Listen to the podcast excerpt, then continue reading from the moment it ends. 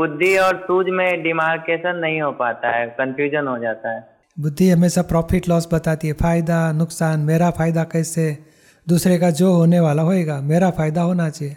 और सूझ वाला है हार्टिली रहता है कि सभी को कैसा फ़ायदा हो, किसी को नुकसान ना हो जाए, किसी को दुख ना हो जाए, हर पल उसको जागृति रहती है। और बुद्धि वाला तो मेरा फ़ायदा, मुझे फ़ायदा होना चाहिए। और सूझ, सचमुच तो जहाँ बहुत बड़ा कन्फ्यूज़न हो रहा है, अभी क्या होएगा, कैसे सॉल्व करूँ प्रॉब्लम को?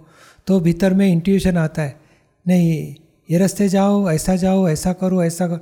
तो भीतर में एक आ जाता नहीं, ये करेंगे तो सॉल्व हो जाएगा। सूझ पड़ती है वो। कन्फ्यूज़न सॉल्व हो जाएगा। वो सूझ पड़ने के बाद तुरंत सॉल्यूशन आ जाता है। सेफ़ साइड हो जाती है। वो सूझ है।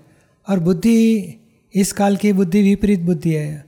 और नफ़ा, नुकसान, फ़ायदा, नुकसान वो बताएगी।